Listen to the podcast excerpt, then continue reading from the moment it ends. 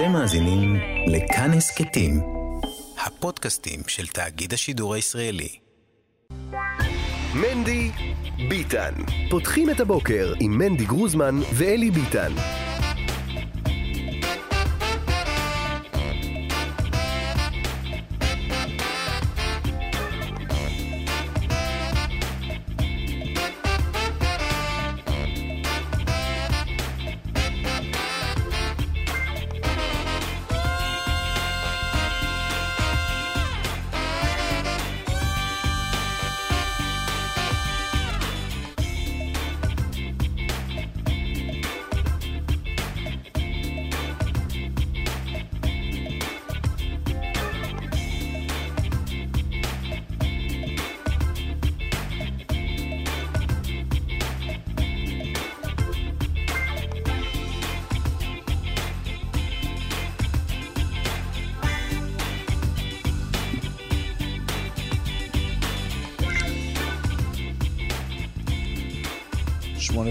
דקות, בוקר טוב, מנדי ביטן כאן ברשת, יום שלישי בשבוע, י"ב בכסלו תשפ"ג, אנחנו ככה שועטים לעבר סדר היום על ראש שמחתנו, אה, כמובן אה, אה, ראש שמחתנו המשא ומתן הקואליציוני שמתקדם, אתמול הודיע הליכוד על התקדמות ממשית, ועדיין יושב ראש הליכוד בנימין נתניהו צפוי השבוע לבקש מנשיא המדינה אה, בוז'י הרצוג ארכה אה, להמשך ניהול משא ומתן. אה, המשא ומתן שהיה נראה לנו בהתחלה פשוט ביותר, הולך ומסתבך. אבל אנחנו נפתח כמובן עם פטירתו של ראש ישיבת הר המור, הרב מרדכי שטרנברג, שהלך אתמול לעולמו לאחר מאבק ממושך במחלה קשה. הרב שטרנברג נפטר בגיל 74, הלווייתו תתקיים היום אה, בישיבת, אה, תצא מישיבת אה, הר המור בירושלים. תכף נהיה עם כל הפרטים וגם נדבר קצת על דמותו. הרב שטרנברג, זיכרונו לברכה, למד בישיבת נתיב מאיר ולאחר מכן בישיבת כנסת חזקיהו בכפר חסידים. הוא נישא לביתו של הרב משה לוין, רבה הראשי של נתניה דאז, ובת דודתו של הרב זלמן מלמד. בהמשך עבר לישיבת מרכז הרב, שם הוא למד אצל הרב מרדכי פרום ורב, אברום שפירא. הוא שימש כרם בישיבת אה, ניר בקריית ארבע, יחד עם הרב אה, מיכאל הרשקוביץ. בגיל 25 הוא מונה לרם בישיבת מרכז הרב על ידי הרב צבי יהודה הכהן קוק. בשנת תשמ"ח הוסמך לרבנות ודיינות על ידי ראש ישיבת מרכז הרב והרב הראשי לישראל, הרב אברהם שפירא. בשנת תשנ"ח, 1997, נמנה יחד אה, עם קבוצת אה, הרבנים, נמנה בקבוצת הרבנים שפרשה מישיבת מרכז הרב והקימה את ישיבת הר המור, בראשה עמד יחד עם אחיו, הרב עמיאל שטרנברג. הרב שטרנברג לימד במוסדות רבים בציונות הדתית, ושיעוריו היו לשם דבר במגזר הסרוג. אה, נאמר אה, שבין המוסדות אה, בהם הוא לימד, ישיבת בית אל, אור עציון, עטרת ירושלים, מעלה אליהו, עטרת נחמיה ובית המדרש הקהילתי בגבעת שמואל. אנחנו כאמור נהיה על הפרטים האלה בהמשך, על, על סיפור חייו של הרב, אבל קודם כל שלום ובוקר טוב לרב אברהם סתיו. בוקר טוב. זכית ללמוד אצל הרב שטרנברג. כן, תקופה לא ארוכה אמנם, אבל זו הייתה זכות שקשה לתאר. ספר מתי, קודם כל. אה, זה היה לפני 17 אה, שנה, בתשס"ה, לקראת ההתנתקות. הייתי, הייתי בישיבת הר המור במשך אה, כחצי שנה, ונכנסתי לשיעורים שלו, לשיעורי העיון שלו. שיעורי עיון בגמרא, זה בעצם השיעורים המפורסמים של הרב שטרנברג. ספר כן, לנו קצת. היה... אז באמת השיעורים של הרב שטרנברג היו משהו שקשה מאוד להשוות לכל דבר אחר. בעיקר בטוטליות של הכניסה של האדם אל הלימוד. כי לרוב כשאנחנו לומדים, אני מגיע אל, אל טקסט, אל חומר מסוים, ואני קורא ומבין ו, ומתעניין, אבל אצל הרב שטרנברג כל שיעור היה מאבק. כל לימוד הוא איזה מאבק. הוא מקום שבו אני אה, שואל את עצמי מי אני קודם כל, מה אני חושב על, אה, על הנושא הזה, מה אני הייתי אומר אם התורה לא הייתה אומרת שום דבר. ואז אני פוגש את התורה, והתורה אומרת אחרת. אני הייתי חושב משהו אחד, והתורה, הגמרא, המשנה, אומרת משהו אחר. אז איך זה יכול להיות שהגמרא חושבת אחרת? מה, מה, איך אני צריך להשתנות כדי שגם אני אחשוב אחרת? האם אני יכול. להשתנות בצורה שבה אני אחשוב עכשיו כמו שהגמרא אומרת? ואז אה, המורה אחר אומר משהו אחר, ורגע, אבל איך זה יכול להיות שאני השתכנעתי כל כך ב... בעמדה אחת, ופתאום יש מישהו שאומר עמדה אחרת, אני חייב להבין אותו עד הסוף.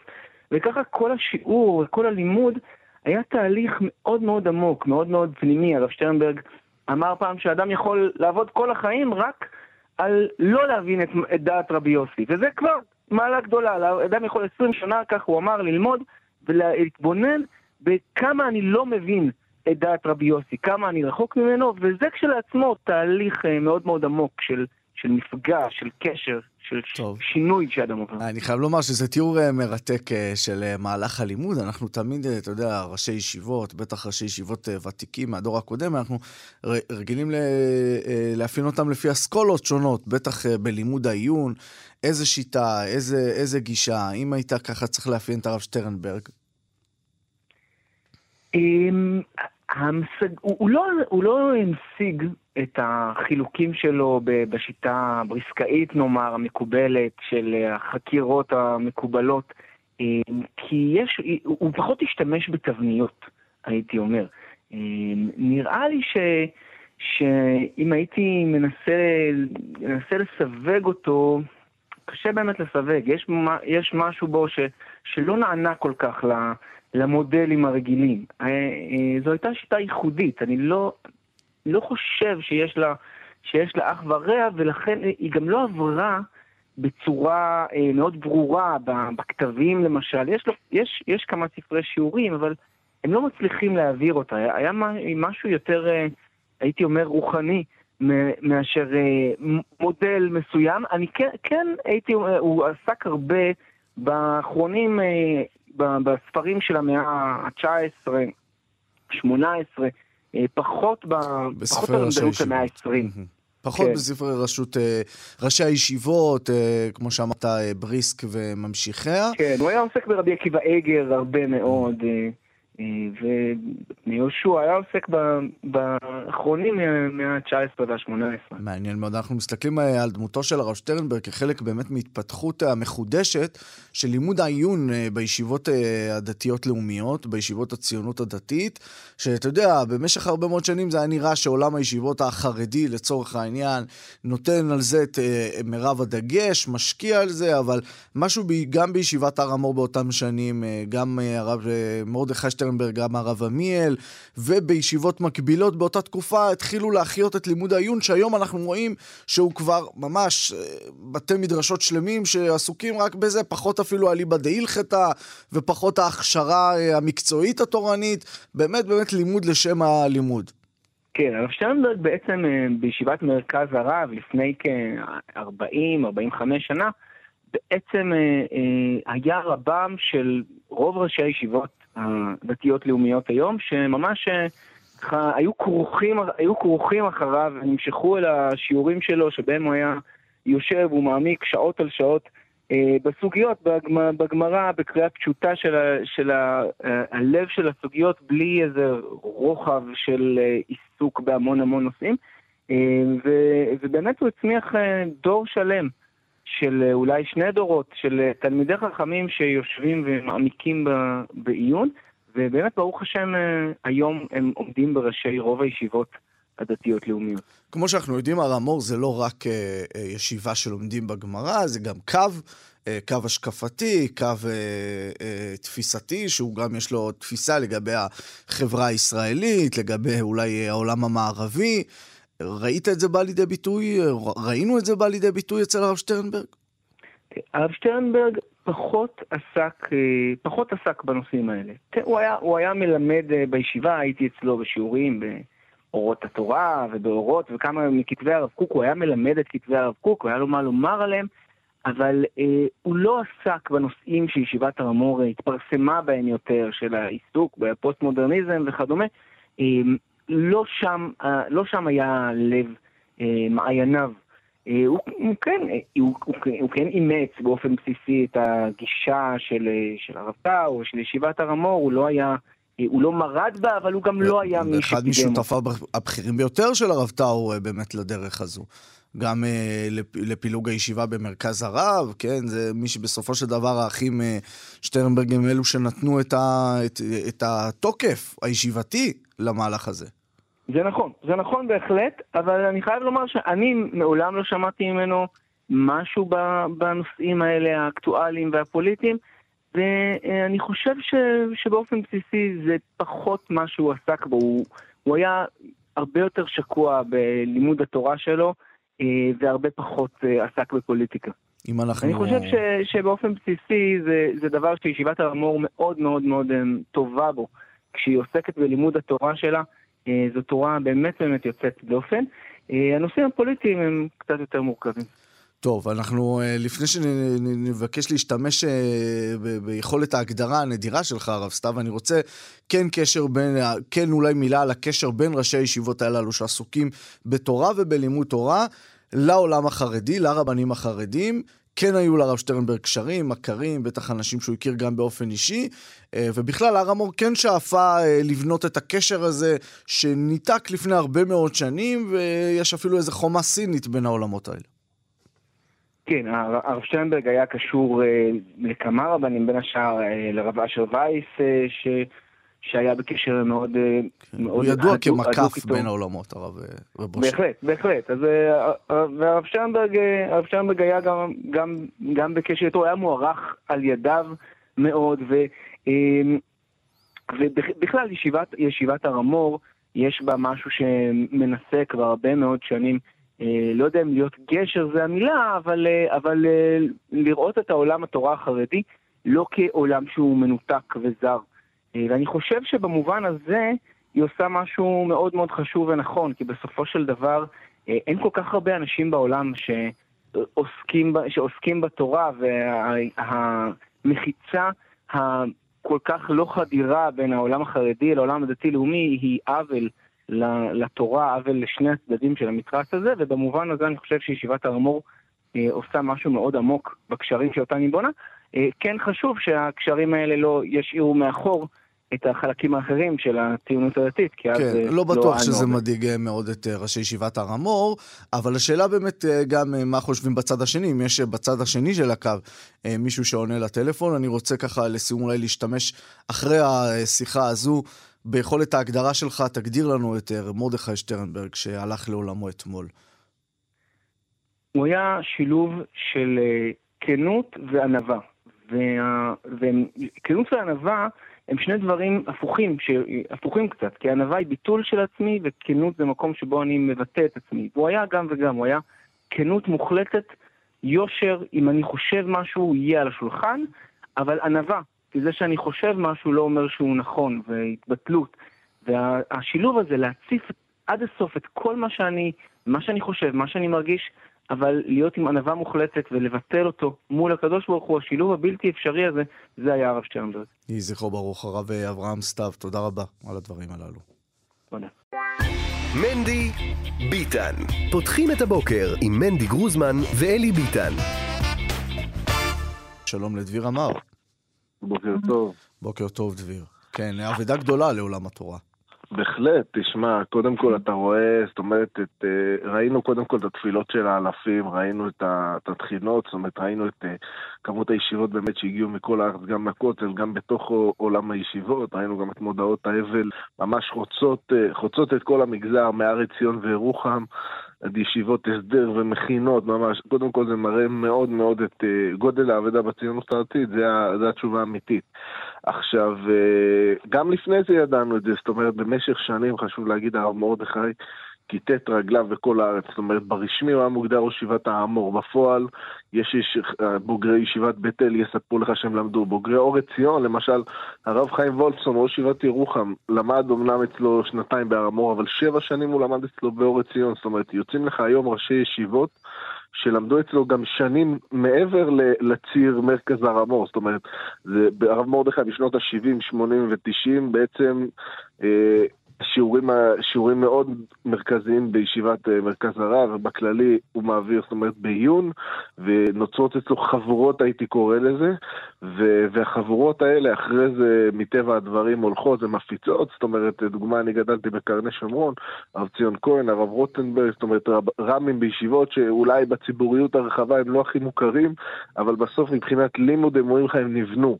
זאת אומרת, גם תלמידי רב אברום מובהקים, גם למדו אצלו לא מעט, זאת אומרת, אתמול הספיד אותו בישיבת הגולן ממש בדמעות. הרב יואל מנוביץ', ראש ישיבת הגולן, מחשובי תלמידי רב אברום של פיריו, והוא זאת אומרת, והוא למד אצלו, זאת אומרת, אתה רואה שזאת אומרת שיש פה היקף גדול מאוד של, של המכינות, שכידוע חלקם הגדול יצא מהקו. זאת אומרת, יש פה היקף גדול מאוד של אנשים שנבנו, אבל מצד שני, בציבוריות הרחבה, הרב מרדכי לא התבטא. זאת אומרת, אתה תשאל את הנער הדתי-לאומי הממוצע, לצערנו הרב, הוא לא ממש הכיר אותו בחייו. זאת אומרת, עם התפילות, עם הזה, אה, אנשים אה, שאלו את עצמם מי זה הרב שטרנברג, זאת אומרת, אני הרגשתי איך הנוער, איך הציבור שאל, ויותר הכירו, אבל, אבל למעשה, הענווה שלו והצדיקות שלו, הוא בעצם היה יותר, אה, זאת אומרת, מלמד את התורה, מעביר את השיעורים, אבל לא, לא כל כך מתבטא מבחינה ציבורית, זאת אומרת, זה, זה היה די תופעה בולטת אצלו. בגיל, בגיל 25 בלבד, הרב שטרנברג מונה לרם במרכז הרב על ידי רב צבי יהודה. וזה בהחלט אירוע משמעותי מאוד, שאולי קצת מספר על, על דמותו של האיש. אולי דביר, תלך איתנו קצת בקורות חייו של רב מורדכה. ככה, קודם כל חשוב להגיד, אח שלו, okay. כן. הוא, הוא בגיל 23 כבר מונה, זאת אומרת, הם הגיעו מאוד מאוד כישרונים. הרב מרדכי אה, למד, אה, למד בנתיב מאיר, הוא גדל, אה, הוא גדל בבית של הציונות הדתית. אבא שלו, הרב משה שטרנברג, הוא היה הרב אמנם לא כל כך מוכר בכללי, היום מכירים אותו, אבל בזמנו הוא היה רב די מוכר, וזאת אומרת, הם גדלו גם בבית של רבנים. היה שם אלמנות מגיל צעיר, זאת אומרת, הוא התייתם וכולי, ו... ובעצם במשך שנים מסירות אדירה לתורה. הוא התחיל דווקא בכפר חסידים אצל הרב מישקובסקי, הוא, הוא לימים יגיד, הרב שטרנברג, שהרבה מהתורה והלימוד שלו הוא קיבל שם בשנה הזאת בכפר חסידים. אחרי זה הוא ממשיך למרכז הרב, ו...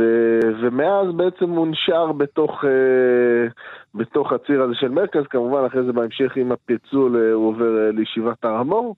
למה אתה אומר כמובן? כי כאילו, אתה יודע, זה נראה שהוא הוסמך על ידי רב אברום שפירא. הוא, אתה יודע, היה במרכז. למה זה מובן שהרב שטרנברג, שעסק כאילו רק בלימוד, וכאילו לא, כמעט ולא שמענו התבטאויות שלו בנושאים ציבוריים, הולך עם הרב טאו בעצם אה, לפילוג הזה בישיבת מרכז הרב? אני לא הייתי שם באותם שנים, לכן מאוד מורכב לי לדבר על זה, זה גם רגיש לי מבחינת כבוגר מרכז הרב, אתה יודע, ככה לפתוח את כל, ה, את כל הדברים, אני חושב שאני מעדיף שאנשים אחרים יעשו את זה במקומי, בטח, ש, בטח שעדיין הוא לא נקבר, מה שנקרא, יש פינות שכדאי לעשות אותן קצת אה, אחרי הפטירה, ככה אני דוגל בזה. אה, מצד שני, כן, תשמע, אי אפשר, לה, אפשר להסתיר את הכאב, כאילו ש... שהיה, זה, אני, לא, אני לא בא להסתיר את הכאב של, אה, של מה שקרה, אבל אין ספק שזה כאב, זאת אומרת... לא, ברור, אבל אנחנו קצת, אתה יודע, מנסים להבין את, את דרכו הציבורית של שטרנברג.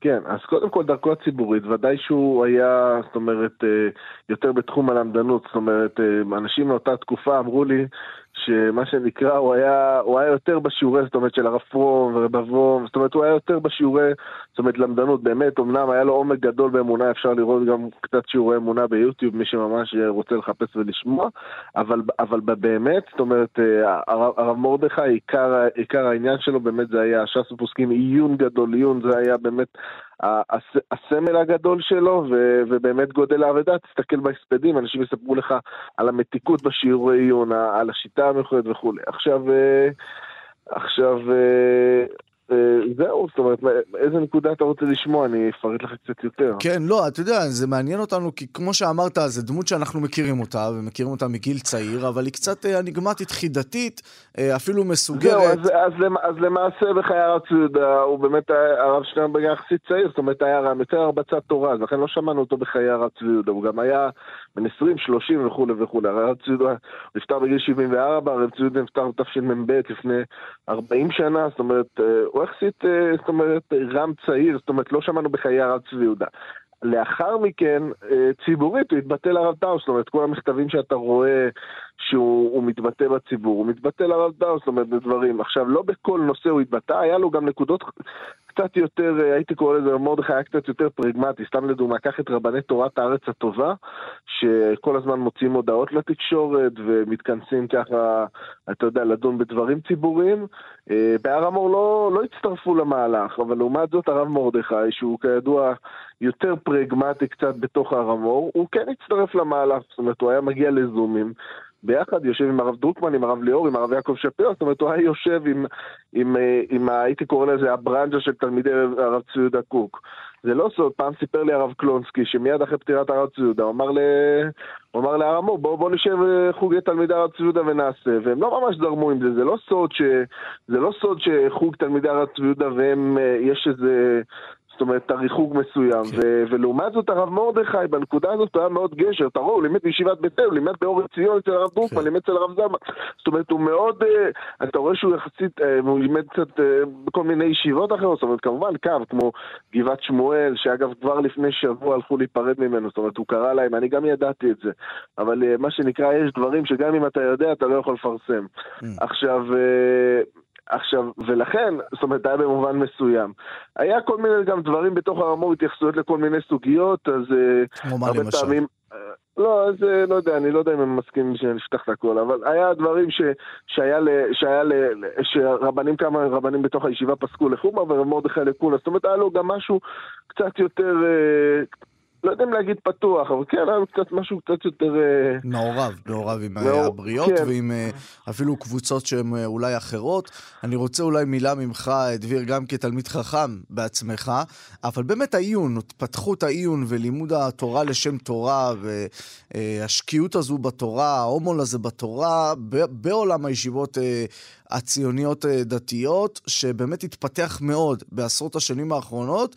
ורמורטחה שטרן, שטרנברג הוא אחד, הוא אחד הדמויות ההוד של המהלך הזה.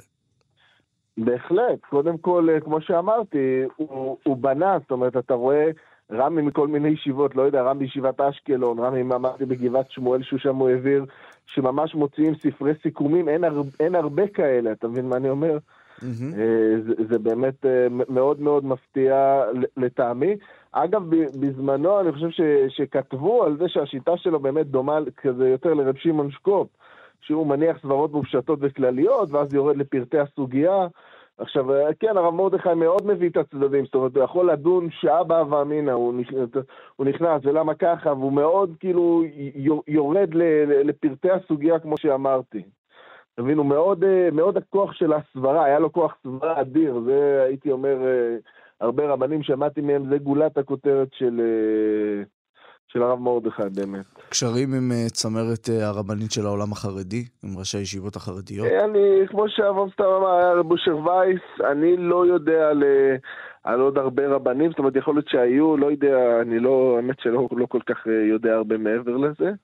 בנושא הזה, לא, לא, לא מכיר... כמה, לא כמה פטירתו תשפיע באמת על ישיבת מרכז הרב? נאמר שאחיו, הרב עמיאל, אה, ישיבת הר המור התכוונת. ישיבת אה, הר המור כמובן. תשמע, אה, מאוד, תשמע, בהר המור ספגו בשנה האחרונה מכות קשות מאוד. הרב צוקרמן נפטר, עכשיו הרב מרדכי. הם גם עומדים בעינה של סערה בחודשים האחרונים, ו, ו, ואין ספק ש, שקשה בהר המור, אני מדבר עם אנשים, זאת אומרת, קשה, שהם מרגישים ממש אצל חלקם מכה מאוד חזקה ו... ומאוד מקווים להתאושש. בסוף אי אפשר להחליף את הזקנים, זאת אומרת, יש רבונים.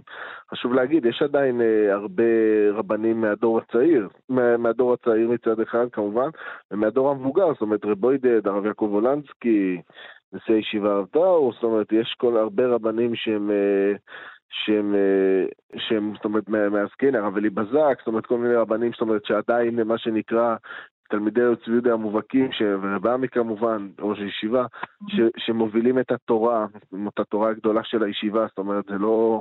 בסוף יש לך גם, אתה יודע, שיעורים שהוא מסר, תלמידים שבמשך שנים עשרות שנים, אה, בדיוק דוקטור, אה, דוקטור גבל היא, איך קוראים לזה, היא דוקטור מוכרת כזה, קשורה למשרד החינוך והכל. בעלה הוא, הוא הרב אליעזר גבל, הוא מישיבת מעלה אליהו. אתה מבין, אתה לא מכיר את ה... כל כך, הוא, לא, הוא רב שלא תכיר אותו בציבוריות.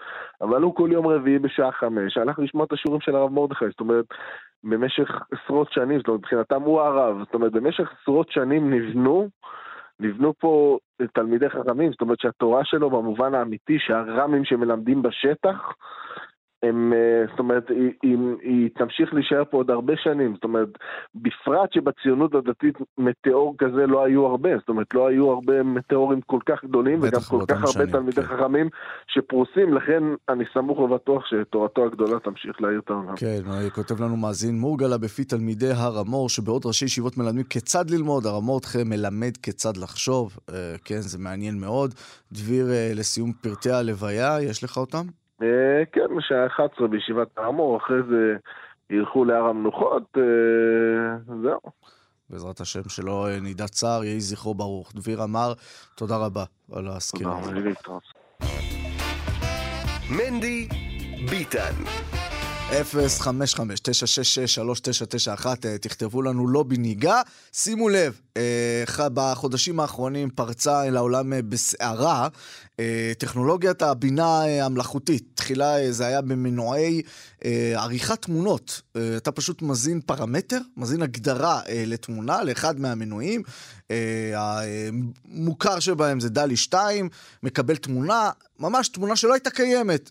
קודם כל, זה קורה תוך שימוש במינה מלאכותית, מאות אלפי תמונות מכל התקופות בהיסטוריה שנסרקו, והתוצאות, בהתחלה הן נראות מדהימות, אבל אז הגיעו את התוצאות משופרות יותר, ואנשים אמרו, רגע, הכל קורס, כל מה שידענו על עיצוב, על תמונות, על ציור, יכול להיות שאנחנו צריכים לחשוב מחדש. ובשבועות האחרונים פורצת אל, העולם טכנולוגיית בינה מלאכותית גם על טקסטים. אותו דבר, על בסיס סריקה של אין ספור טקסטים מכל התקופות בהיסטוריה, בכל השפות, מכונה, למעשה מנוע, שאתה יכול לשוחח איתו, אתה יכול לבקש ממנו טקסטים, אתה יכול לדרוש ממנו דברים, אתה יכול אפילו לנהל איתו שיחות נפש. מרפסי ניגרה, שלום ובוקר טוב לשאול אמסטרדמסקי. בוקר טוב. ראש דסק כלכלה, כאן 11, אתה בעצמך ניסית את טכנולוגיית הבינה המלאכותית. אני ניסיתי, כן, והאמת שכמו שתיארת את זה כל כך יפה, שאני עכשיו תוהה מה, מה עוד אני יכול להוסיף, אה, זה, איך אני אומר את זה בלשון עדינה, זה מעיף את המוח ברגע שאתה מתנסה בזה.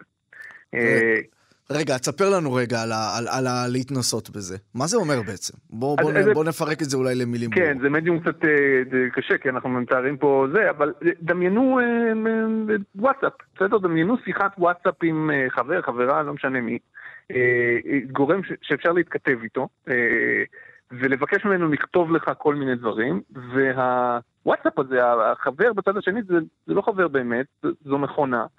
והיא מגיבה מאוד מאוד מהר, עניין של שניות ספורות ממש, ומוציאה טקסטים אה, יוצאי דופן. אה, אני למשל ביקשתי מהמכונה שתכתוב אה, לי טקסט לניוזלטר, כאילו שיש לי איזשהו ניוזלטר שאני שולח למנויים, mm-hmm. על איך אה, לק לגברים משנה את תעשיית היופי אה, והטיפוח. אוקיי. Okay. משהו מוזר ומופרך לחלוטין, אה, והמכונה באמת תוך שלוש שניות הנפיקה לי טקסט מרהיב. שהוא מומצא אה, לחלוטין, הוא לא התקיים, זה לא שהיא פשוט עשתה העתק הדבק מאיזשהו נכון, מקום שאתה לא יודע, נכון. היא פשוט אה, ניתחה את הפרמטר, את הבקשה שלך לצורך העניין, ועל בסיס טקסטים מתחומים אחרים לגמרי הצליחה לגבש ניוזלטר כזה, אהבת את התוצאה? אז זהו, שהתוצאה נראתה לי סבירה, כן? נראתה לי איזשהו בסיס שאפשר להתחיל לעבוד עליו, ואז אמרתי, אוקיי, בואו בוא נתחיל קצת אה, לשחק עם זה, כי עם המכונה הזאת ממש אפשר לדבר ולהגיד לה, אוקיי, הטקסט הזה שעכשיו שלחתי, א', תכתבי אותו מבחינה מבנית אחרת. אני רוצה שזה יהיה כתוב כזה בנקודות ולא טקסט רציף, אז אין בעיה, היא לוקחת את זה ומשנה את זה באמת תוך שניות. וואו. ואז ביקשתי, תוסיפי קצת מספרים ונתונים, שזה ייראה כאילו, אתה יודע, יש לזה איזשהו תוקף, אה, כאילו, עשיתי פה איזה עבודת מחקר, אז ישר הוסיפה לי כל מיני נתונים על כמה מגלגל שוק היופי בארצות הברית וכמה המכירות עלו וכל מיני דברים כאלה. נתונים אבל נתונים מומצאים, נתונים אמיתיים? מיד אני אגיד על זה משהו, מיד אני אגיד על זה משהו, ובסוף אמרתי, אני רוצה גם שמות של קצת סלבס, בשביל קצת לפלפל את זה. אז היא ישר הוסיפה לי שמות של סלבס. עכשיו, לגבי אמיתות הנתונים, השאלה היא מצוינת ובמקום. כי על פניו, בקריאה ראשונה, כשאתה קורא את הטקסט הזה, ואם אתה לא מצוי בחומר, זה נראה קוהרנטי לגמרי, זה נראה אמיתי לגמרי. השמות של הסלבס למשל שהיא אה, הוסיפה היו לגמרי רלוונטיים, כי אני יודע את זה במקרה, כי עשיתי איזה תחקיר מאוד קטן אה, לפני כמה אה, שבועות לחדשות, וזה באמת הסלבס הרלוונטי. הנתונים לעומת זאת, אני לא הצלחתי למצוא אותם בשום מקום. ביקשתי מהמכונה שתיתן לי לינקים, שתוסיף לינקים למקורות. אז לחלק היא ידעה להוסיף, לחלק לא. מה שאומר שאנחנו נמצאים כרגע אה, בשלב באבולוציה של המכונה הזאת, זה הדור השלוש וחצי שלה. בואו נקביל את זה שנייה לאייפון, כשיצא האייפון הראשון הוא טלטל את העולם, דור שלישי של האייפון היה כבר הרבה יותר מתקדם, דור, כמה אנחנו היום? 11. 14, לא, לא, כן. אני יודע מה הילדים שלי רוצים, אז זה אוקיי. איפשהו באזור הזה. 14, כן. אה, אה, הוא כבר הרבה הרבה הרבה יותר מתקדם, כך גם המכונה הזאת.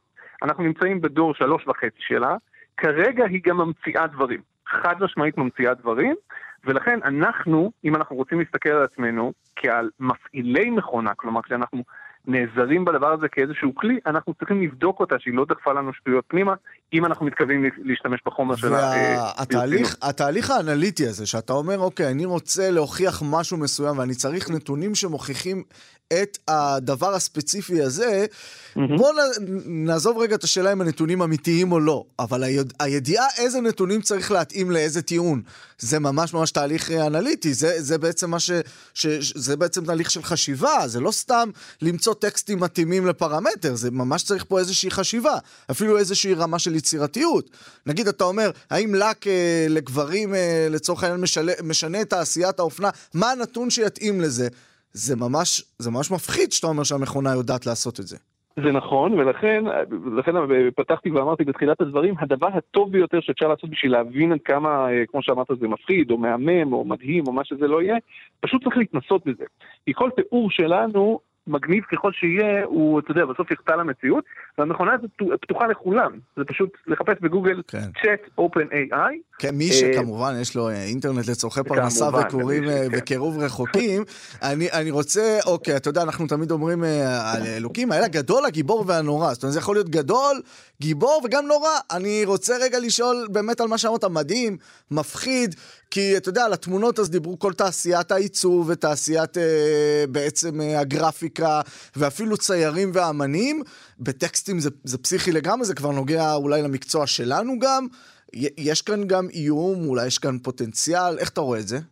אני חושב שיש פה בעיקר פוטנציאל ולא איום. בכל פעם שמגיעה טכנולוגיה חדשה, אה, לא משנה לאיזה שוק, אה, תמיד זה מין כזה, אוי, לוקחים לנו את כל העבודות, אוי... אה, וכולם אה, הולכים אה, להיות מפוטרים. אני לא רואה את זה ככה, טכנולוגיה... אה, לא חושב דבר... על עבודות. לא חושב דווקא במובן של, של העבודות, אני חושב במובן הזה של שאנחנו לא נדע על טקסטים. זאת אומרת, תחשוב על סטודנט שכותב סמינריונית כן. על ידי עבודה כן. כזו, על ידי מנוע כזה, אמרו לי לא להשתמש במילה מכונה אלא במילה מנוע, אגב. אוקיי. ואז אז, זה, זה משנה את כל הגישה שלנו לטקסטים. אתה חושב שאתה קורא שכן. סיפור, קורא שיר למשל. אני חושב שכן, אה, אבל כאמור, אני רואה בזה פוטנציאל.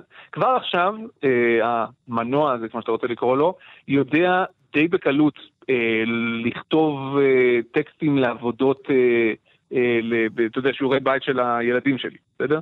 Mm. זה מחייב את המורות, ברגע שהדבר הזה קיים בעולם, לא ניתן להתעלם ממנו. זה מחייב את המורות והמורים להתחיל לחשוב איך עובדים עם זה, כמו שוויקיפדיה באה לעולם לפני הרבה שנים, ופתאום בבת אחת ילדות וילדים יכלו לעשות העתק הדבק מוויקיפדיה. זה חייב את המורים והמורות לגלות יצירתיות ולתת שיעורי בית שאי אפשר פשוט לעשות להם העתק הדבק. כך יהיה גם במקרה הזה. יהיו מורים ומורות שיסתגלו לדבר הזה מהר, ואפילו ילהיבו את הילדים והילדות בקטע של הנה כלי חדש, בואו נלמד איך עובדים איתו, בואו נראה מה הפוטנציאל של מה אפשר לעשות. ויהיו, אתה יודע, מורים ומורות ש...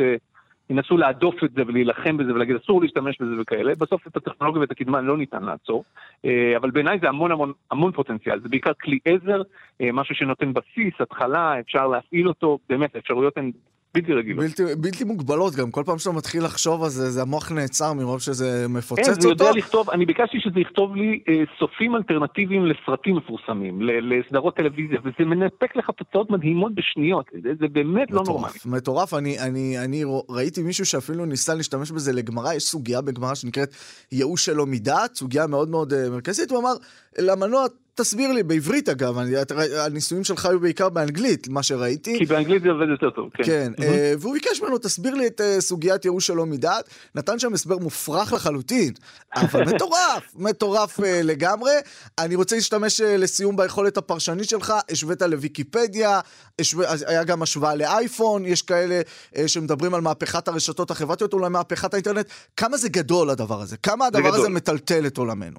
זה גדול. אני רוצה אבל כן אה, לנהוג פה ממשנה זהירות, כי אנשים מזכירים את זה בימים האחרונים ובצדק. לפני חמש שנים בדיוק, בסוף 2017, אני נורא נורא התלהבתי אה, מהטכנולוגיה של אה, אה, מכוניות אוטונומיות. ויותר מדי אנשים רציניים שנפגשתי איתם אמרו לי, אין, תוך חמש שנים אה, אחוזים משמעותיים נגיד מצי המוניות כבר יהיו מוניות שנוסעות לבד. ולא היא.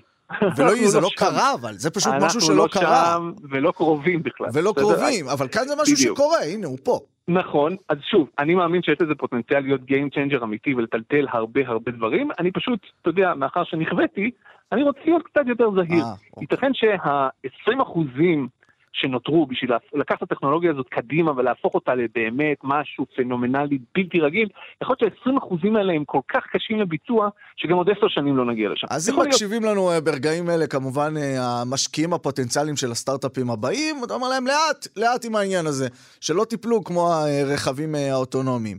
שאול אמסטרדמסקי, ראש דסק כלכלה בכאן 11, תודה על ההסברים מאירי העיניים. תודה חברים, יום נעים.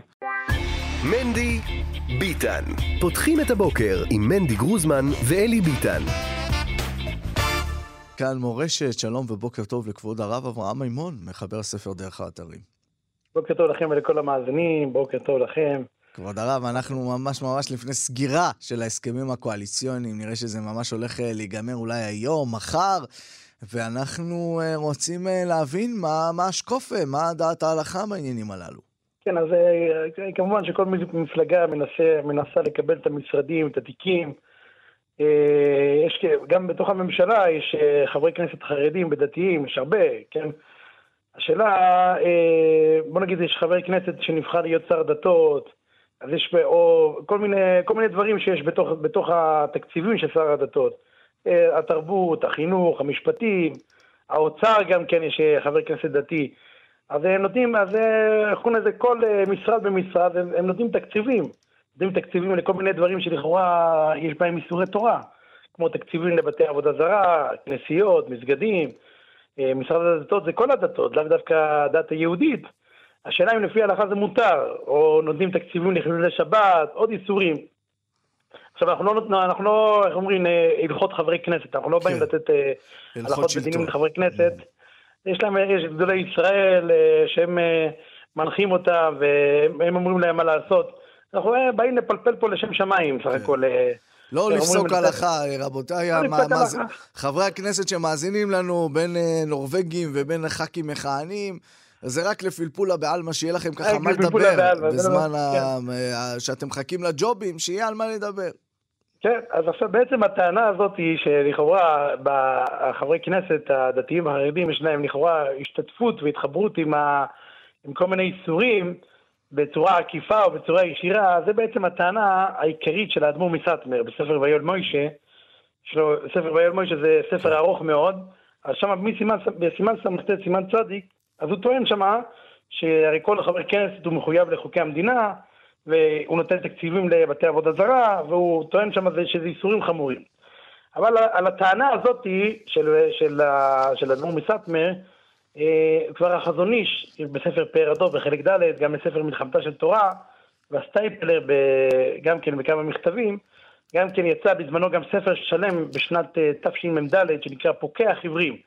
זה ספר שלם נגד הוויל מוישה, אז אה, עוד ספרים, הם, הם שם הם כותבים אה, כמה חילוקים וכמה דרכים, אי אפשר, אי אפשר להביא פה את, את הכל, אבל החלוק, החילוק המהותי בין ה, בין ה, לחלק בין, ה, בין הדברים, הם אומרים שיש הבדל מהותי בין בן אדם שמשתתף עם אדם בצורה של שותפות והם עושים עבירות ביחד, לבין החברי כנסת הדתיים והחרדים שהם לא רוצים להיות שותפים בעבירות ובאיסורים, אלא להפך, הם נכנסים להיות חברים בשביל להציל מה שניתן להציל, הפוך, הם נכנסים לתוך הממשלה בשביל למנוע מהמדינה החטאת הרבים. לכן, לכן אפשר להגדיר את החברי כנסת שהם שותפים לדבר איסור. אי אפשר להגיד, להגיד שהם, אה, להם חלק בעבירות, אלא הפוך. הם באים, הם באים להציל מה שאפשר להציל. אבל עדיין, איך קוראים לזה, האחרונים, החזון איש והסטייפלר, עדיין הם טוענים, לכאורה יש פה איסור של העברת תקציבים. אז באמת אה, שמעתי מכמה תלמידי חכמים שהם קצת מעורים בעניינים, והם אומרים שהחברי כנסת הם עושים כל מיני טריקים ועקיפות. אני אתן לך דוגמה אחת, בשביל שתבין. כן. בוא נגיד, במשרד הדתות, שהיה, שזה היה בידי ש"ס הרבה שנים, אז לכאורה יש את הבעיה של העברת תקציבים לכנסיות ומסגדים. אז איך הם עוקפים את זה? הם, הם, הם, הם עושים את זה, הם, השר, כאילו השר של, המשרד של שר הדתות חותם שהוא מחזיר למשרד האוצר את החלק, את חלק מהתקציב, ומשרד האוצר מעביר תקציב, דנו את התקציב הזה של המשרד הדתות, שהוא העביר חלק, מה, חלק מה, מהתקציב שהוא החזיר, אז הוא מעביר את זה לכנסיות. אז כאילו זה לא עובר בצורה ישירה ממשרד הדתות למשרד האוצר. אני לא יודע עכשיו מה הם יעשו, כי גם משרד האוצר זה בידי דתיים, אבל, אבל גם בלי כל הטריקים האלה, אפשר להקל בזה, כי העברת הכסף לתקציב, אין פה איסור בעצם, כן? אמנם למסגדים ולכנסיות, לכאורה כן יש פה איסור בעצם, אבל לכל מיני תרבות ולכל מיני חילול שבת וכולי וכולי, לא, אין פה איסור בעצם, אלא זה רק איסור לפני עיוור. אני אסביר למה זה רק איסור לפני עיוור. כן. הגמרא בפסחים דף כ"ב וגם הגמרא בעבודה זרה, הגמרא אומרת שאסור לתת אה, מכשול, אסור לתת יין לנזיר, אסור. אסור לתת אה, מכשול לבן אדם שאתה מכשיל אותו. זה שהם נותנים תקציבים לכל מיני תרבויות, לתרבות או לחילול שבת, הם לא יוצרים את האיסור. הם לא, הם, הם לא מפרסמים את האיסור. הם רק נותנים לאיסור להתקיים. אם הם רק נותנים, נותנים לאיסור להתקיים, אז זה לא, זה לא, זה איסור שלפני עיוור. אם זה רק איסור שלפני עיוור, אז פה זה יותר קל. אז אפשר למצוא היתרים, אתה אומר, זה לא ממש כן, הדבר עצמו. אפשר למצוא צדדים אה, יותר להקל. כי קודם, קודם כל איסור לפני עיוור, אה, זה דווקא אם החבר כנסת הוא האיש הבלעדי והיחידי שיכול לתת את התקציבים האלה. אבל גם אם בלעדיו, אה, התקציבים האלה, כאילו ייתנו את התקציבים האלה, אז הם לא אומרים על איסור לפני עיוור, כי איסור לפני עיוור זה, זה, זה אומר שרק המכשיל הוא הבלעדי שיכול לתת את ה... אם זה הצבעה ב-61, אז בלי החבר כנסת זה לא היה אפשרי. זה, באמת, לא זה, זה, באמת יהיה, זה באמת יהיה בעיה, זה באמת יהיה בעיה. זאת אומרת, עצם זה... זה שיש קואליציה רחבה יותר מ-61... כן, זה יותר, יותר קל, יותר קל מבחינת, ה, מבחינת האיסורים שמה... נכון.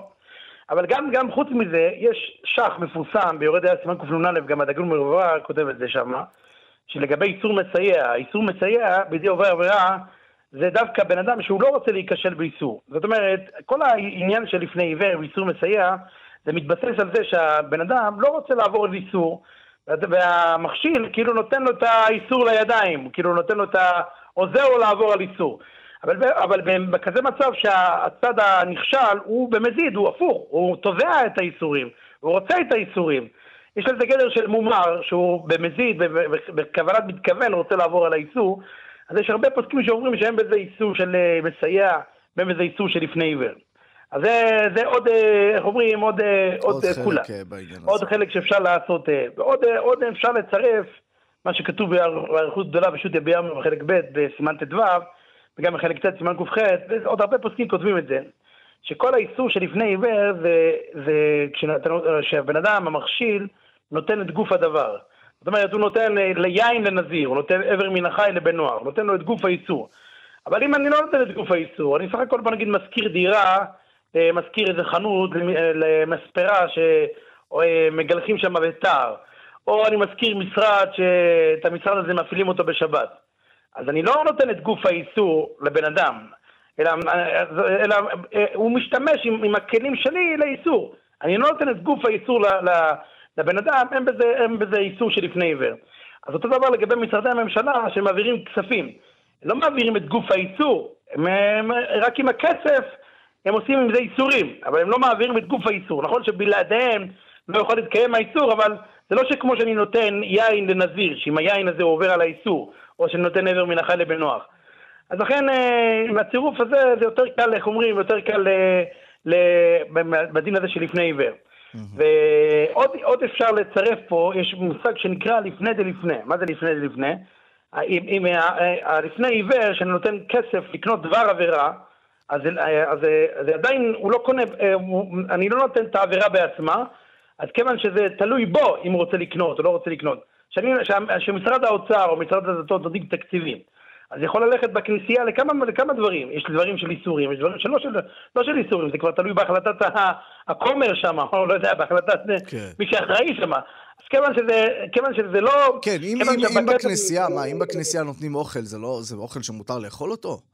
אה, זה לכאורה נקרא שימוש של עבודה זרה. זה אביזריו, מה זה אביזריו הכי, הכי ברורים שיש. הכי, הכי גמור שיש, אבל כן. יש, יש כל מיני דברים אחרים שם, אני יודע מה, שזה לטפל בגינה שם, אולי זה לא, לא אביזריו, או כל מיני דברים שהם שוליים שם, שזה לא, שלא אביזריו זה עבודה זרה, אז אולי, אולי בגלל שחלק מהקצב זה תלוי בהחלטה שלהם, לאיפה זה ילך, אז אין פה ממש, אה, איך אומרים, ממש לפני עיוור ממש. זאת אומרת, בעצם זה שהכנסייה כל... יכולה להוציא את הכספים האלה לאיזושהי מטרה שהיא מטרה מותרת, ממילא זה כבר החלטה שלהם.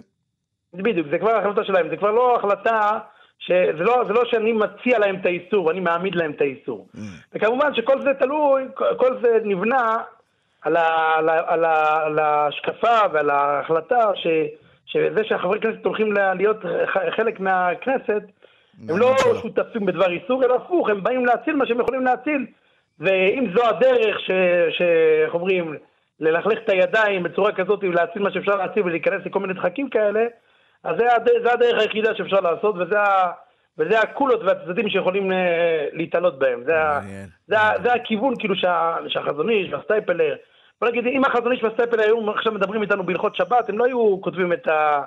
את הצדדים של... של הצדדי יותר כאלה, אבל אתה אומר, יש כן. משהו להנהגות ציבוריות שבהם אפשר אה, פתאום אה, אה, לקחת את הצד המקל. זה מעניין אותי מאוד, אבל, אה, ואני באמת אה, רוצה לשאול אותך, כי אתה אומר, מצד אחד האדמו"ר מסאטמר, ובאמת דיינים שאולי מזוהים עם העדה החרדית, אה, והיישוב הישן בירושלים. מצד שני, אה, החזון איש והסטייפלר, ובאמת קבוצת הפוסקים הבני ברקים, אבל הרבנים הספרדים, שאנחנו יודעים שרבים מהם התנגדו להצבעה בבחירות, אחר כך תמכו בהצבעה, האם הם לא, איך הם לא קיימו את הדיון הזה? זאת אומרת, אפילו כדיון זה לא כל כך... זה לא כל כך, זה, זה, זה בתוך הפוסקים האשכנזים, ואצל הספרדים זה לא התחיל כדיון בכלל, איך אתה מסביר את זה? כן, זה לא, זה, הם כנראה סמכו על מה שהפוסקים, מה שהפוסקים האשכנזים הכריעו בספרים שלהם, במכתבים שלהם, כמו הסטייפלר והחזון איש, אז הם סמכו על הפסק, על הפסק שלהם. כבר הורה זקן... גדול, אתה אומר, כבר הורה גדול. כן, הם, הם תלו את, את עצמם על אילן גדול, כי אני אסביר לך משהו, כי אם, אם החזון איש והסטייפלר פסקו ככה ואמרו ככה, אז אין פה כבר כאילו מקום כאילו ל... מי יחמיר יותר, מהחזון איש, כן. בדיוק, מי, מי, כאילו החזון איש הוא היה המחמיר ביותר, הסטייפלי היו המחמירים ביותר, אז אחרי שהם פסקו מה שהם פסקו, מה, מה אפשר עוד כאילו, איך קוראים לזה, לפלפל וכאילו ללקוט שיבולים אחרי, שה, אחרי כן. שהגדולים האלה פסקו. ככה אני חושב שלכן הפוסקים הספרדים, בעיקר הרב עובדיה בתשוב, בתשובותיו, שיש לו הרבה תשובות בנושאים אה, שהם קשורים ל, למדינה כן. ולהתייחסות למדינה ולכנסת וכולי וכולי, אין לו תשובה, אין לו תשובה הלכתית מפורטת אה, כתובה על זה. יש כל מיני שמועות, כן, ב... משמוע, אבל אין לו כאילו תשובה, כאילו ממש פשוט יביע עומר, וממש על הנושאים האלה אין, אין תשובה על זה. אבל הנה חינמי, כמו שאתה אומר, כמו שאפשר לשער, שאחרי, שהחזון, שאחרי שהחזון איש והסטייפלר ככה קבעו את העמדה, אין, אין כאילו מה, כבר מה לכתוב. אין מה להגיד כאילו. אחריהם. הרב אברהם מימון, מחבר הספר דרך האתרים, תודה רבה כבוד הרב, החכמתנו רבות. בשמחה רבה, יום טוב, כל טוב. מנדי ביטן. פותחים את הבוקר עם מנדי גרוזמן ואלי ביטן. שימו לב, תערוכה חדשה ומדהימה, אם אה, יורשה לי להגיד, אה, בעיר יפו, משוחחת עם אחד מגיבורי, מחיבורי היסוד של המסורת היהודית, הלא הוא המשנה, הלא היא המשנה, אה, חלק ממיזם מקיף של עמותת בית המשנה, מיזם שנועד להנגיש לציבור הרחב את תורתם של התנאים. זה קורה לצד המחשה פיזית של העולם הארץ-ישראלי הקדום, שבו נכתבה בעצם המשנה. האמנים מציגים גם קולות ששואלים ומבקרים. שיח מעניין מאוד, בכלל כל ההתעוררות הזו של העניין אה, הישראלי אה, באוצרות אה, הרוח אה, של העם היהודי, לא משנה אם זה המשנה, המקרא והתנ"ך שאנחנו כבר עדים לזה לא מעט שנים, וגם אה, התלמוד, גם הגמרא, המון המון עניין, שוב, יש איזה עניין דורי, הסבים והסבות יודעים, היה להם את צורות התוכן שלהם, ההורים שלנו גם. עכשיו זה הדור שלנו והדור שמתחתנו, וזה מרתק ומדהים, ואנחנו רוצים לשמוע שלום אה, ליוסי הומינר. שלום רב. יושב אה, ראש אה, ויוזם עמותת אה, בית המשנה, שלום רב, מאוד רציני כבודו. כן, בוקר טוב. בוקר טוב. בוא, תספר לנו רגע אולי על בית המשנה. אוקיי. אמ, בית המשנה, עמותת בית המשנה, זה רעיון שהתחלנו לגלגל אותו לפני כשנה ושנה וחצי, פחות או יותר. אה, מתוך חשיבה שהמשנה היא באמת, כמו שציינת, היצירה הראשונה, זה מה שנקרא היום ארון הספרים היהודי, או מה שאנחנו רגילים לקרוא התורה שבעל פה. ולמעשה המשנה יש לה קצת uh, underrating, מה underrated, מה שאומרים היום, פחות מתייחסים אליה. לומדים אותה במנחה לערבית, לומדים אותה ב... באזכרות וכאלה, אבל אותה אולי בכיתה ג', ב' כזה, עוד לפני שמתחילים ללמוד גמרא, כן. ולומדים אותה בגמרא. בגמרא לומדים אותה בדרך לסוגיה, כן. ולא לא, לא כיצירה בפני עצמה. וחברנו כמה אנשים, וככה, בתחושה שצריך לעשות משהו כדי אה, להביא אותה למקום האמיתי שהיא לא היא ראויה. ואני יזמתי את העניין הזה וחברתי למספר אנשים מאוד מאוד אה, בכירים שעוסקים בתחום הזה, בין רבנים וחוקרים ופרופסורים ועוד, והחלטנו להקים את העמותה כשיש לה בעצם מחשבה ללכת בשני, בשני ערוצים, בשני, בשני כיוונים מרכזיים. כיוון אחד של הקמת בית מדרש ייעודי ללימוד uh, המשנה, אה, וירטואלי ופיזי, זאת אומרת שאנחנו גם מקימים אתר אינטרנט, בעזרת השם ממש בקרוב אנחנו נעלה להעביר עם אתר האינטרנט. וערוץ שני זה ערוץ של אה, הקמת בית, בית פיזי, שיהיה במקום שבו זה קרה, כלומר אני גר, אני תושב הושעיה, ואנחנו מתכוונים להקים את, ה, את הבית הזה אה, באזור ציפורי, שבו זה קרה, שבו רבי יהודה הנשיא בעצם פסע והלך וחתם וארגן את היצירה המופלאה הזאת שנקראת המשנה. שזה בעצם מין מוזיאון למשנה למעשה? כן, אנחנו לא נקרא לזה מוזיאון, כי אנחנו רוצים שזה יהיה משהו חי, שגם אה, יש לו בית מדרש וגם יש לו אה, יצירות חיות ו, ודיונים והכול, אבל בהחלט אה, מרכז מבקרים... זהו, היום קוראים לזה מוזיאון אה, אינטראקטיבי. בדיוק, אבל מרכז מבקרים נשמע, נשמע יותר, יותר מדויק, וכן, אנחנו נקים את זה, בעזרת השם אנחנו נקים את זה כאן, ו, אה, ואני מקווה שזה יהיה בית פתוח ל, לכל עם ישראל, לכל גווניו אה, וצורותיו. כדי שבאמת... ולא רק עם ישראל, צריך להגיד, העניין אה, ביצירות הללו אה, בוודאי שחוצה את אה, גבולות עם ישראל, בטח בעולם כולו.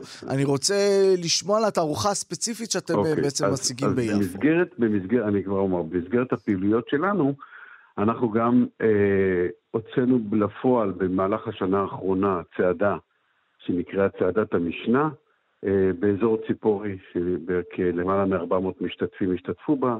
קיימנו כנס המשנה בהושעיה, צופה פני ציפורי, עם, עם 350 משתתפים, מרצים מעולים ויום יום מעניין ומרתק.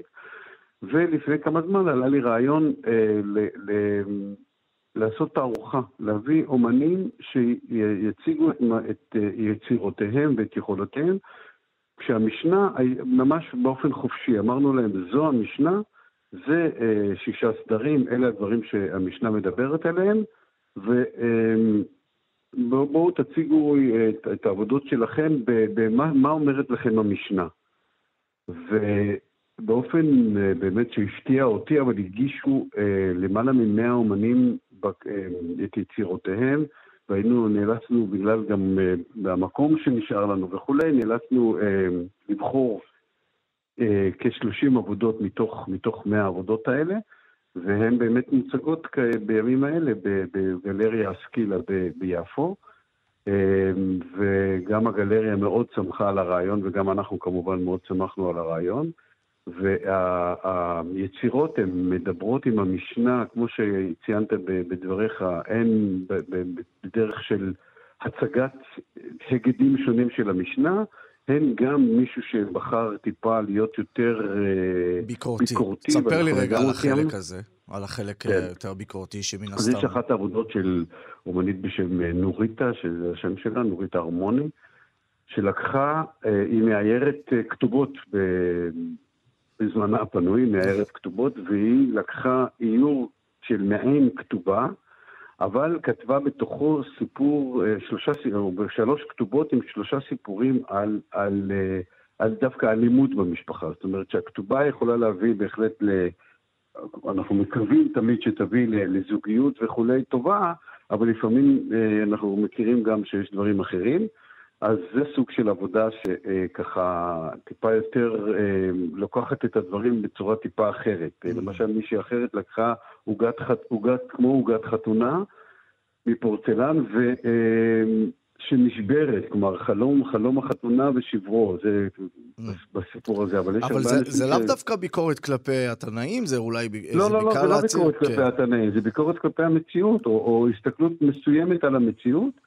אה, לא, לא נתקלנו בעבודות שהן ביקורת על התנאים, בהחלט יש דברים שהם מבטאים כל מיני אה, mm. עבודות של התנאים, ואני חייב לציין שהאוצרת, גברת אה, חניתה אליצור, גם עצרה את התערוכה בצורה מאוד uh, מעוררת השתאות, ככה, תלייה של הדברים. אני, אני לא איש אומנות, אני לא... זה לא המומחיות שלי. מה המומחיות ו, שלך? המומחיות שלי, אני עבדתי uh, שנים במערכת הביטחון, אני, יש לי חברת הייטק, ואני רק ככה... אז איך הגעת לעניין הזה? Uh, המשנה הייתה תמיד ב... ב הייתה לה פינה בלב בשבילי. כי המשנה, ואני חושב שגם היום אני ככה הרבה יותר נחשף לעניין הזה, המשנה קודם כל היא ארץ ישראלית. היא מדברת אלינו בשפה עברית, אנחנו קוראים אותה, היא לא לגמרי, היא לא תמיד ברורה לגמרי, אבל, אבל היא בהחלט עברית והיא גלילית, אנחנו גרים בגליל, כשאנחנו הולכים פה, מטיילים פה באזור שלנו, אנחנו רואים ואנחנו אומרים, פה הלכו ואמרו, פה אמר ניתאי הארבלי, ופה אמר אה, רבי יהודה, ופה וכולי, ולכן אה, תמיד הייתה לי פינה חמה למשנה. וכשפתאום אה, עלה הרעיון הזה, אמרתי, וואו, זה, זה מיזם שצריך להרים אותו, ומה ש... מאוד שמחתי לראות זה שבאמת אנשים אה, חוו ואוהבים את זה. והתחברו לעניין. אני בטוח. אבל אתה יודע, כשמדברים על המשנה, יש כאילו חלקים שונים. יש משניות שהן מאוד מאוד הלכתיות, שנועדו, אתה יודע, אה, ממש להעביר אה, הלכות. יש משניות שעסוקות בלהעביר אולי את עולם הערכים והאמונות היהודי. יש משניות כמו פרקי אבות וכאלה, שממש בתחומים אחרים, בתחום ההתנהגות בכלל. אז אתה אומר משנה, אבל זו קטגוריה שמח... מכילה הרבה דברים, אתה יודע, זה לא... אתה אומר, נכון. הם מתחברים למשנה, מסבירים את המשנה. אני מניח שאתה יודע, ממש עכשיו לשבת עם משניות ממסכת שבת או ממסכת פסחים, זה פחות עכשיו אה, כמו אה, לדבר על פרקי אבות, שמן הסתם נכון. קהל רחב הרבה יותר.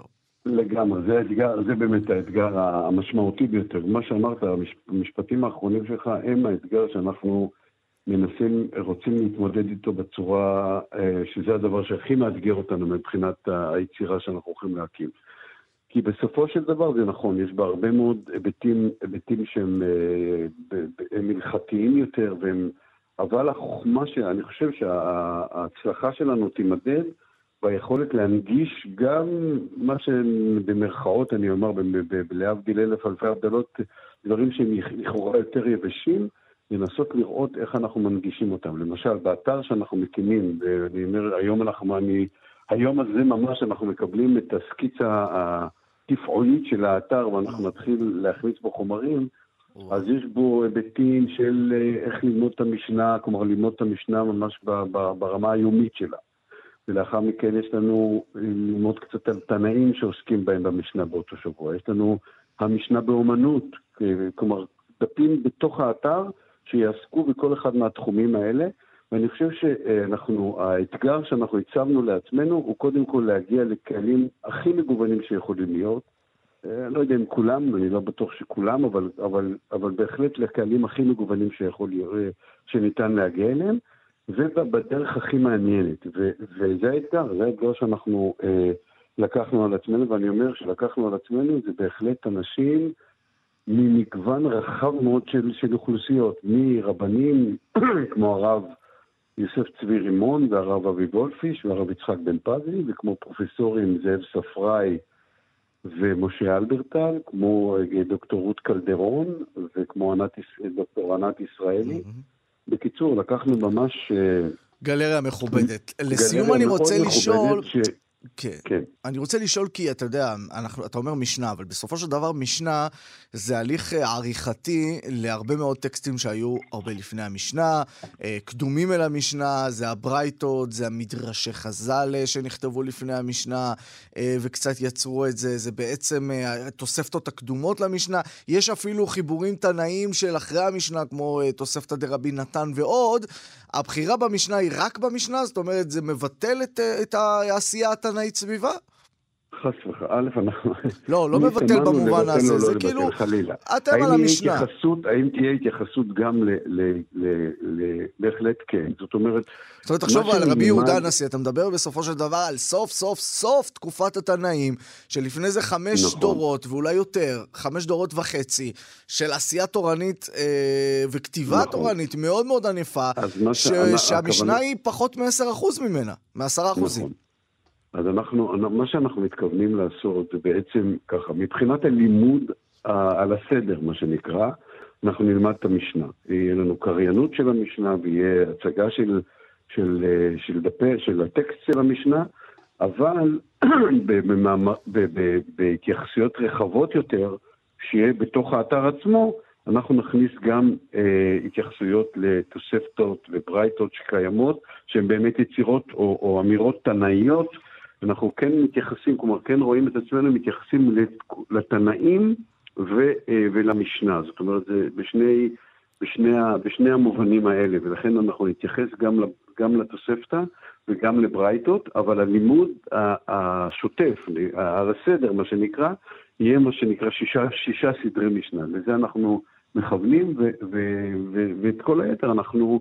נלמד גם, אבל, אבל זה לא יהיה על הסדר, זה יהיה בלימודי עומק וכולי וכולי, בדפים שיהיו לנו. דבר נוסף שאנחנו מתכוונים להקים זה בית מדרש וירטואלי ופיזי, בתי מדרש פיזיים, בית מדרש וירטואלי בתוך האתר, שבמסגרתו אנחנו נעביר שיעורים בעניין הזה, ואנחנו אה, נפתח את הדפים לדיונים ולהתייחסויות ולוויכוחים. יהיה כיף. ובעזרת השם יהיה... יהיה כיף גדול ויהיה מחכים כמובן. יוסי הומינר, יושב ראש ויוזם עמותת בית המשנה, תודה רבה יקירי. כל טוב, תודה, תודה לך. תודה על כל מה שאתה עושה, אה, לא ובפרט על הרעיון הזה. בוקר טוב. מנדי ביטן. פותחים את הבוקר עם מנדי גרוזמן ואלי ביטן. זה הזמן לפרסרס, חדשות האוכל הכשר עם הפרס. שלום לאלי אלמן. בוקר אור, בוקר טוב, מה שלומך? מראשי קונצרן דתי לישס, בפייסבוק, בטוויטר, בטיק טוק, באינסטגרם, מי שמביא לנו את חדשות אה, האוכל הכשר שלנו, מה שלומך, רבלי היקר? היוקו. ברוך השם, אתה יודע, החורף, החורף כבר כאן, כמו שאומרים, מרגישים כאן. אותו, ואנחנו מצפים לעונה חמה במיוחד. כן, אנחנו אה, מקווים אה, עונה חמה, אבל אתה יודע, זה לא סתם חורף, אנחנו שבוע וחצי אה, בלבד לפני כניסתו של חנוכה, חג החנוכה. חג החנוכה, יש לנו עוד זמן, אתה יודע, יש כל כך הרבה זמן. יש עוד פינה, אתה אומר. השבוע כן, הבא על חנוכה. זהו, זה מדהים, כי אני אספר לכם משהו על פסח, אפילו שיש לנו עוד זמן. אבל זה עוד שנייה. בואו נתחיל כן. מצורה נהדרת. כמו שיוסי, יקירנו, אהובינו, אוהב תמיד לפתוח, ומספר בהתרגשות רבה על עוד מקום כשר חדש שנפתח. פעם אנחנו לוקחים אתכם רחוק רחוק לצפון, למושב נווה עתיב, שזה אחד המקומות האידיאליים בתקופה הזאת לקראת החורף בחרמון והשלג. והבשורה הנפלאה שהשף יונתן רושפלד חוזר אלינו ופותח מסעדה, והיא הולכת להיות כשרה, האמת היא כבר נפתחה בשבועות האחרונים, וזו התרגשות רבה, יונתן רושפלד, שקצת נמנע מעסקי המסעדנות בתקופה האחרונה, חזר ובגדול כמו שאומרים. עכשיו, אה, מדובר על אה, מלון בוטיק שנקרא פנדה, מקום מאוד מאוד אקסקלוסיבי, מאוד מאוד יפה, מדהים, כאילו 40 דונם של ריזורט מדהים בנווה עתיב. ובתוך המלון כמובן יש מסעדה שאותה מנהל רושפלד, מסעדה שהוא מצהיר עליה שהיא מאוד מאוד מרגשת אותו, זה קונספט הפוך ממה שהיה תמיד אצלו, עם כל השואו ובתל אביב וכל הבלגנים, מקום שהתבסס על חומרי גלם מקומיים וכל מיני, אתה יודע, דברים טובים. ראיתי בתמונה ששלחו משם, איך שהוא עומד ליד, אתה יודע, עגמות של ירקות וכרובים ודברים מטורפים כאלה גדולים ויפים וכזה, ממש מרגש לראות את זה. ככה חומרי הגלם האותנטיים של המקום. יפה. וברוך השם יש בשפע. היח"צ אה, ידעו למי לכוון, אתה אומר. כן, כן, כן, בדיוק. עכשיו, אז ככה, אז אה, אתם אה, הולכים אה, לבדוק את זה כשאתם בצפון, או אפילו שווה נסיעה במיוחד. למסעדה קוראים רושפלד, פשוט וקל. פתוח כל השבוע, ימים ראשון עד חמישי, מ-6 אחר הצהריים עד 10 וחצי בלילה, וזה קורה במושב נווה עתיב במלון פנדה. אז ככה בשורה טובה ושמחים ומאחלים ליונתן רושפלד בהצלחה רבה רבה רבה, ואנחנו כבר בדרך, כמו שאומרים. יופי. ברוך השם, כן, אלי אתה מצטרף אלינו הפעם. ברור, ברור. לא. לפספס את זה. כן, יופי. עכשיו אה, אמרנו שככה, שרצית לדבר איתי על חנוכה, אז אני רק אזכיר שעונת הפסח כבר מתקרבת, ואיך אנחנו מדברים על פסח כשעוד לא היה חנוכה ופורים, אלא אחרי הקורונה יש פיצוץ. תשמע, במשך שנים פסח אה, היה יעד אטרקטיבי בחו"ל, ובתקופות של הקורונה אה, המון המון פרוגרמים כאלה, שהתארגנויות שעשו בחו"ל אה, לא עבדו, והשנה ברוך השם יש בשפע. אנחנו מצאנו התארגנות מאוד מאוד יפה, ששמנו עליה את העין. אה, חברת הקהילה שלנו, גילי מירשווילי, שהיא אשת אוכל מיוחדת והכול, אה, חברה לחברה מאוד גדולה בארצות הברית, שעושה סיורים קולונריים וחופשות קולונריות. בקיצור, הם עושים השנה ביוון משהו מטורף, כושר קולינרי, טראבל זה נקרא החברה. ב- אה, ביוון, במס- במסגרת של הכל כלול, משהו מדהים מדהים מדהים מדהים, ולמה אני מדבר על זה עכשיו? כי בשיתוף עם דתילישס אנחנו עושים איזושהי פעילות מאוד מאוד יפה, אז אם אתם רוצים כבר עכשיו להתעניין על פסח ואולי גם כן להתפנק באיזה פעילות מאוד מיוחד שאנחנו עושים, אז תיכנסו לאחת מהפלטפורמות של דתילישס ותראו כבר ותירשמו. היום, ותראו כבר היום, לפני חנוכה, לפני פורים, פעילות מאוד מאוד יפה לפסח. כי, כי כנראה יצטרכו השנה לסגור הכל מהר, כי אחרת לא יישאר מקום. אוקיי, אז זה נשים את זה בצד את פסח, ונעבור למשהו שדווקא היה, דיברנו עליו בעבר בכמה צורות, אבל החורף הזה, טרפת הפיסטוק ממשיכה. מי כמוך זוכר את הטירוף של אה, קראנץ' הפיסטוק הארטיק, כן. שכל הארץ חיפש אה, ונסו עד מרחקים עצומים כדי להשיג, שטראוס לא עוצרת באדום כמו שאומרים, ולכבוד החורף הם הוציאו דנונה אה, קראנץ' פיסטוק, שאני כבר אומר לך עכשיו, אוזל מהמדפים. וואו. אז אני יודע שיש הרבה אנשים שאוהבים את המגמה הזאת, פיסטוק הוא, הוא טעם נפלא, ובאמת סיפור, עוד, עוד יסופר רבות במשך הדורות, איך הוא קיבל את, ה, את כל ההילה המטורפת הזאת, אבל שטראוס עושים את העבודה כמו שצריך, עשו אה, דנונה טעים מאוד, טעמתי אותו, ואני גם ממליץ לכל מי שאוהב, חפשו אותו על, מוס, על מדפי החלבייה במכולות ובסופרים, ממש אה, אה, מושלם וטוב. מהמם. יפה, ואני. אמשיך איתך לעוד, משהו מעניין, אה, גם כן, מגמה שאולי היא מגמה, אתה תגיד לי אתה. Hmm? מסעדות שהן לא מתהדרות בכשרות מהדרין כתעודה, אבל כל המוצרים הופכים להיות מהדרין. אה, דיברנו על מסעדה כזאת בירושלים, באחת המלונות, ועכשיו מסעדת מיט קיצ'ן בנמל תל אביב החליטה במהלך מפתיע, ממש מתחילת השבוע, כל הבשרים יהיו חלק בית יוסף, אה, ירקות שמיטה, גוש קטיף, וכמובן אה, עופות ודגים מהדרין, התעודה נשארת רבנות. אז כל מי שמקפיד היום אה, על כל האלמנטים ההלכתיים אה, ש- המהודרים האלה, אז אה, יש אפשרות נוספת היום ללכת למיט קיצ'ן, שם יש אה, מטבח הכשר למהדרין עם המוצרים, התעודה נשארת רק אה, רבנות, אבל כל האלמנטים של המהדרין יהיו קיימים שם. המסעדה נמצאת בנמל תל אביב, מסעדה נהדרת, מסעדת צרים ממש ממש מיוחדת וטובה. האמת שכן, מסעדה אה, טובה ממש, אה, כן. תופעה. הלוואי שזה תהיה תופעה. כן, אני, כי להגיד לך מה, אנחנו שמים לב שהרבה אנשים לא באמת צריכים את השם שמופיע על התעודה כמהדרין, אלא מסתפקים או לא מסתפקים, פשוט זה, זה הצורך. אה, במוצרים מהדרין, חלק, כן. כן, חלק בית יוסף, אז זה מהלך יפה וטוב. יש עוד מסעדה כזאת בנמל, וכנראה שיהיו עוד כאלה רבות. ואנחנו שוב מאחלים להם בהצלחה במעל המהלך הזה. ברור, ברור, ברור, חד משמעית. טוב, מה עוד? טוב, אה, יש לנו עוד מקום מעניין אה, שנקרא קיצ'ן 94. קיצ'ן 94 זה איזושהי יוזמה של כמה בעלי עסקים מתחום המסעדנות והאוכל, ונמצא ברחוב יגאל אלון 94. ושוב, מתחם קולינרי שמשלב בתוכו כמה מטבחים, והבשורה המאוד מאוד יפה, שוב, חוזרים משנים שלא היו בפרונט. אסתר ויונתן, הזוג האהוב, שזכה באחד מתוכניות הריאליטי, ואפילו הוכתרו כמכיני החומוס הטובים בארץ. חיים כהן אמר שזה החומוס הכי טוב שאוכל בארץ. בעולם אולי, כי חומוס ישראלי. כן. אני גם אכלתי את החומוס שלהם שם עוד היו עלי מקום בצפת, והוא היה נהדר ונפלא. אז הם חזרו אלינו עכשיו, והמקום שם יהיה בפיקוח צוהר. והם עושים פופ-אפ של אה, מאכלים, כמו שהם יודעים לעשות, מאכלים ביתיים אה, וכל הדברים האלה, וגם חומוס יהיה שם. אז זה קורה בקיצ'ן 94, מתחם קולינרי ברחוב יגאל אלון בתל אביב. מעניין, מעניין, מעניין. זהו, אני חושב שיש לנו פה מספיק אינפורמציה. יש, יש, יש, אבל אלי, תבטיח לנו ששבוע הבא אנחנו אה, נפתח את עניין חנוכה, כי אתה יודע, כולם כבר על הסופגניות, אנחנו כבר על זה, אנחנו חייבים מדריך. לגמרי, קיבלתם. טוב, יקירי. תודה רבה רבה לך. יום טוב גם לך. אלי אלמן, חדשות האוכל הכשר, הפרסרס של הפרסרס, אה, קבוצת דתילישס, תודה רבה לך. אתם מאזינים לכאן הסכתים, הפודקאסטים של תאגיד השידור הישראלי.